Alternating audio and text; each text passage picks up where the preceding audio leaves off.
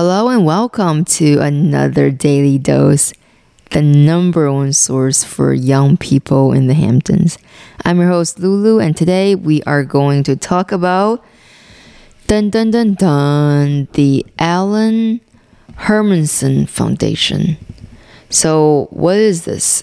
It's the 26th annual Ellen's Run, and it's a 3.1 mile, 5 kilometer distance run and it it benefits breast cancer and it supports like, you know, Okay, so let me give a little more, more background on this because I got sent here as an assignment on assignment, so I do know a little bit more than just like this is the event.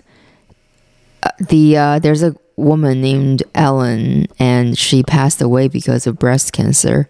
And her sister, Julie, Julie Ratner, she, along with Vivian Shapiro, started the Ellen Hermanson Foundation. And this is the 26th annual year. This is what? This is 26th year, 26th annual run so, you know, growing up out in the Hamptons, I've seen this sign everywhere. I've seen this everywhere I've driven and every town hamlet out out east. And you know how sometimes you know something's there and you kind of have an idea like there's something that with these colors and this kind of shape thing there, but you never you don't know like explicitly what the fuck it is. Excuse me for the explicit. And this is the same thing. I've seen this sign everywhere, but finally it it connected in my mind all this stuff.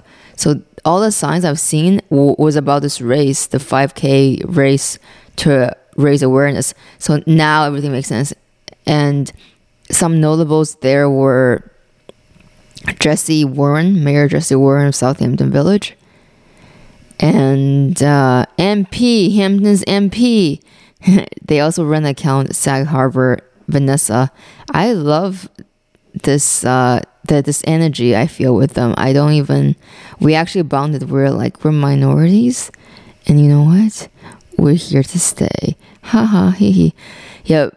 So yep, I covered the race this morning and uh and met Julie and her fun loving daughter and the friend I met a lot of people today. Lots of people. I'm going to edit the photos now because editing does take some time and I gotta get that done. So until next time, be a good egg and I can't wait to get inside of your ears again tomorrow. Bye.